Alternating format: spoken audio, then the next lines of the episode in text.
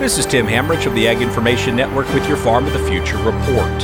Farming is a 24 7 full time job with a lot of moving parts that require constant management and attention.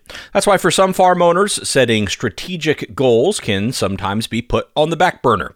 Evan Shout says from his experience at Farmer Coach and Maverick Ag, farmers that can shift their priorities from operations to big picture strategic thinking tend to see success.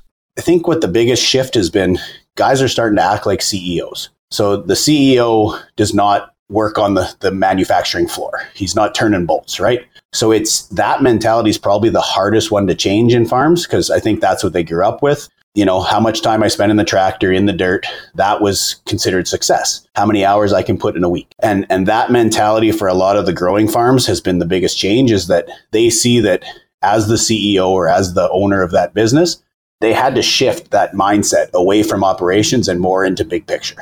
Shout says the goal isn't always something related to the farm. For some, it's just freedom of their own time. The goal can be personal, you know, freedom of time. Are you actually stuck in the business or are you able to, you know, enjoy the lifestyle that we always say is so good with agriculture? In order to have it, you have to enjoy it. So maybe that's the goal. Maybe the goal in 10 years is to be able to spend 500 hours away from the farm with your family. Shout added that even setting quarterly goals can be a good start. With the Ag Information Network, I'm Tim Hammerich.